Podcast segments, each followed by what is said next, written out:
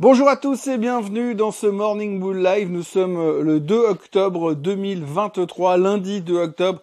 C'est un nouveau mois qui commence. Le mois de septembre est terminé. Alors vous avez vu, hein, statistiquement, eh bien, août était pourri, septembre était pas beaucoup mieux, donc on a eu deux mois consécutifs, on va dire, euh, merdiques.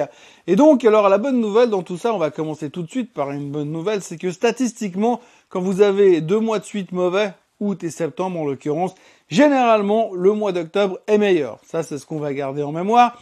Et puis pour le reste, eh bien, on va commencer tout de suite par parler du shutdown un peu plus en détail qu'hier.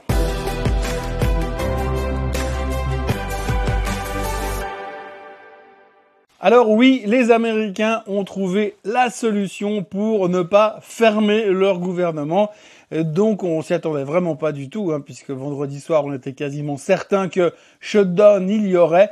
Et puis en fait, eh bien, shutdown il n'y a pas eu parce qu'ils ont trouvé un accord trois heures avant la deadline du 1er octobre à minuit et finalement, eh bien, tout va bien dans le meilleur des mondes. Le gouvernement américain ne sera pas fermé. La Fed pourra continuer à avoir ses chiffres économiques puisque le bureau des statistiques sera toujours ouvert. Et puis alors, eh bien, on va continuer à entretenir le gouvernement encore quelques temps. Sauf que c'est pas aussi simple que ça. C'est pas aussi simple que ça parce qu'ils n'ont pas vraiment trouvé un accord définitif. Ils ont trouvé un accord temporaire, temporaire de 45 jours. En gros, ils ont fait comment? Alors c'est un tour de passe-passe assez intéressant. Ils ont été prendre le fonds de secours en cas de catastrophe aux États-Unis et ils l'ont utilisé pour faire tourner le gouvernement pendant les 45 jours qui viennent. Donc du coup, pendant ces 45 jours, ils vont devoir se voir et se revoir pour essayer de trouver une solution, cette fois définitive, en tout cas pendant une année, parce qu'après il faudra recommencer dans un an, mais ça c'est de l'histoire future et c'est pas la préoccupation du moment. Ce que l'on doit faire aujourd'hui, c'est se revoir, se revoir encore et essayer de trouver quelque chose de concret pour que tout le monde soit d'accord avec euh, les différents postes du budget et c'est pas vraiment gagné. Mais en attendant, eh bien qu'est-ce qu'on a fait? On a fait du bricolage avec ce qu'on avait euh, sous la main. En gros, il faut surtout pas qu'il y ait une catastrophe aux États-Unis pendant les 45 prochains jours parce que si ça se produit, eh ben il y aura pas de fonds de secours et il y aura que dalle pour les gens qui seront victimes de cette catastrophe puisqu'on a tout alloué aux fonctionnaires. En tout cas, pendant 45 jours, on va recommencer la même histoire. Ils vont se prendre 2-3 jours de congé, puis ils vont recommencer, je crois, mardi, à rediscuter encore et encore, sachant qu'aujourd'hui, le plus gros point qui est le plus important pour Monsieur Biden, c'est de savoir où est-ce qu'on va trouver les fonds pour donner à l'Ukraine. Le reste, ils s'en foutent. Ce qui se passe chez lui, c'est pas très important. Ce qui est plutôt important, c'est comment son copain Zelensky euh, peut s'en sortir avec ses fonds de secours. En tous les cas, ce qu'il en est aujourd'hui, c'est que le shutdown a été évité. Alors on savait aussi statistiquement qu'un shutdown n'a pas grand impact sur les marchés boursiers, sauf quand on trouve une solution. Alors on verra comment aujourd'hui le marché va interpréter cette solution de sauvetage. Et puisque bon, pour l'instant les futurs sont légèrement en hausse, c'est pas non plus un bull market, mais en tous les cas, on a l'air d'avoir stoppé la baisse. Et puis il y a comme un vent de positivisme sur les marchés quand on lit la presse du week-end. Oui, parce que en lisant la presse du week-end, eh bien on se rend compte que la probabilité de voir arriver une récession s'éloigne de plus en plus, que le pétrole à 100 dollars, bah c'est pas grave s'il y va parce que de toute façon on est largement assez fort. Et puis bah, finalement maintenant qu'on a vu que la semaine dernière l'inflation le fameux PCE avait été maintenu sous contrôle. Alors c'est vrai que de nouveau, hein, vous savez, dans les chiffres de l'inflation, on a toujours les chiffres de l'inflation qui, comprennent le tout. Alors ceci, c'est pas terrible. Hein.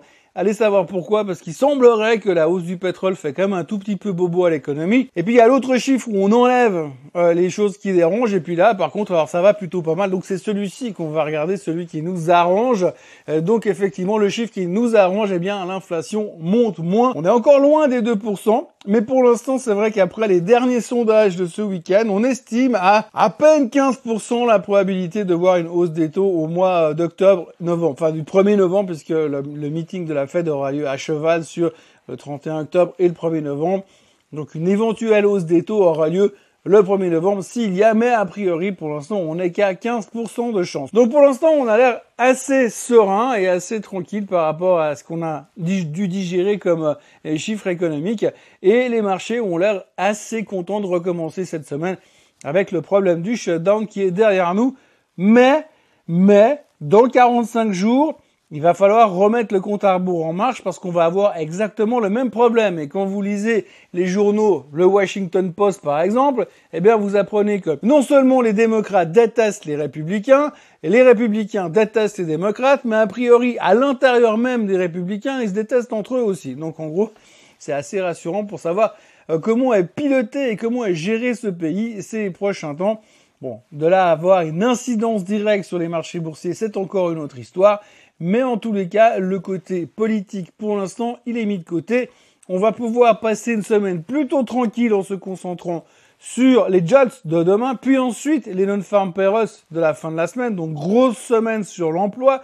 On s'est pris la tête la semaine dernière avec l'inflation. La semaine qui vient sera dorénavant dédiée à l'emploi. Ce sera la grande question. Est-ce que l'emploi est toujours aussi fort ou pas. Et en fonction des résultats de cette semaine, avec tous les chiffres qu'on aura liés à l'emploi, eh bien, on pourra peut-être se dire, essayer de deviner ce qui va se passer euh, d'ici la fin du mois à la Fed. Entre deux, eh bien, on va attaquer la saison des résultats, puisque à partir de la semaine prochaine, ça va commencer à monter en puissance. On aura en fin de semaine prochaine, prochaine, les bancaires. Là, ça ira encore. Cette semaine, on a Lewis et euh, Constellation Brands. Et puis, à partir de la semaine prochaine, les bancaires. Ensuite, vous connaissez l'histoire, les technos, blablabla. Bla, bla, enfin bref, etc., etc. Mais ça, on en reparlera. On va pas commencer à faire de l'anticipation deux semaines en avance. Autrement, il faut savoir que cette semaine, eh bien, euh, la plupart de la semaine, la Chine sera fermée. Hong Kong sera fermé aussi en sympathie. Les chiffres chinois qui sont sortis ce week-end n'étaient pas terribles comme d'habitude. Il faut dire que ça fera du bien aux traders chinois de faire une pause là pendant quelques jours parce qu'entre Evergrande et l'économie chinoise qui n'arrête pas de ralentir, ça doit être un tout petit peu fatigant. Et puis euh, effectivement, le pétrole est toujours à 91 dollars, il est revenu, il s'est maintenu à ces niveaux-là, mais se maintient au-dessus des 90. L'or qui continue à se faire démonter la tête et puis le Bitcoin qui fait coucou et qui remonte en direction des 28 000 dollars ce matin. Donc voilà, nous sommes lundi et comme vous l'aurez compris, c'est une semaine qui commence tout en douceur parce qu'il va falloir digérer un petit peu ce qui s'est passé. Et c'est vrai que d'un point de vue euh, politique, on a trouvé que c'était une bonne nouvelle sur le shutdown. Du point de vue de la réalité, je pense qu'on a encore pas mal de choses à discuter à ce sujet, puisque comme pour l'histoire du plafond de la dette, où ils avaient botté en touche et repoussé ça à 2025 après l'élection du nouveau président, ou euh, du fait qu'ils aient repris un vieux président pour le remettre en place, eh bien, on aura euh, quand même à rediscuter le problème du plafond de la dette. Mais là, le budget, ben, on se donne 45 jours.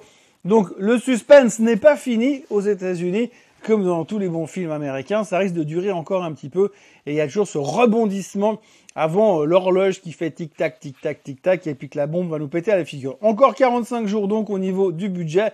Et cette semaine, une semaine dédiée totalement à l'emploi ou presque. Voilà, c'est tout pour ce début de semaine. Oui, je sais, c'est pas grand chose, mais c'est pas moi qui fais l'actualité. Je vous jure que je cherche pour trouver des trucs intéressants. Mais pour l'instant, c'est Waterloo, morne pleine. On va commencer petit à petit avec des futurs légèrement en hausse et puis voir si cette semaine l'or sera capable de remonter au-dessus des 1900, mais rien n'est moins sûr.